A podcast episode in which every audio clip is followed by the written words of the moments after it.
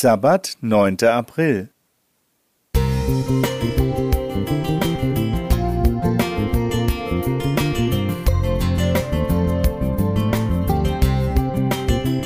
Ein kleiner Lichtblick für den Tag.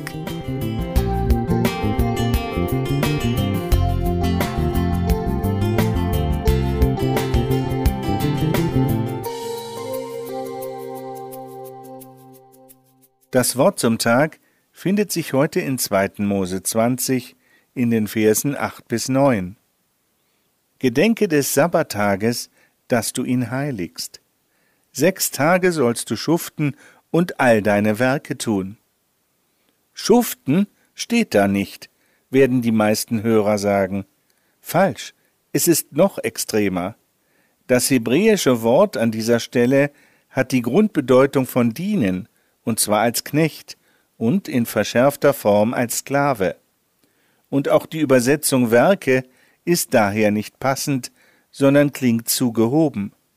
Es steht dort schlichtweg das Wort für die ganz einfache, schnöde Arbeit an den sechs Werktagen. Ganz im Sinne des Fluches aus 1. Mose 3, Vers 19, wonach der Mensch im Schweiße seines Angesichtes sein Brot verdienen muss. Dabei schwitzt man überhaupt nicht im klimatisierten Büroraum. Überhaupt ist die Welt heute so ganz anders als zur Zeit des Alten Testamentes. Damals war man mit klar definierten Aufgaben entweder Städter, man war Bauer oder Nomade. Alle hatten es auf ihre Weise schwer, mit dem Leben fertig zu werden. Sie mussten tatsächlich körperlich schuften, und sehr viele mussten sich aus Not als hebräische Sklaven oder als Knechte verdingen. Heute ist es, zumindest für einen Großteil der Menschen, weder in Israel noch in anderen Ländern der ersten und zweiten Welt so. Viele Dinge erleichtern uns das Leben. Die körperlichen Erschwernisse sind etwas weniger geworden. Dafür haben aber die persönlichen Ansprüche, die Must-Haves sowie die Anforderungen der Gesellschaft und der Berufe zugenommen. Vieles bleibt auf der Strecke, was für das Herz wichtig wäre. Es muss stetig vorangehen, wir müssen alles wissen und verstehen und uns um so vieles kümmern.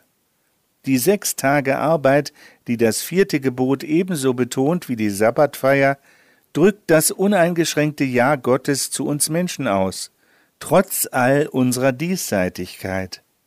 Gott hat Verständnis für die Schufterei des Menschen in seinem Alltag, besonders für uns heute, die wir außer der Arbeit noch so viele andere, auch selbst auferlegte Pflichten erfüllen müssen.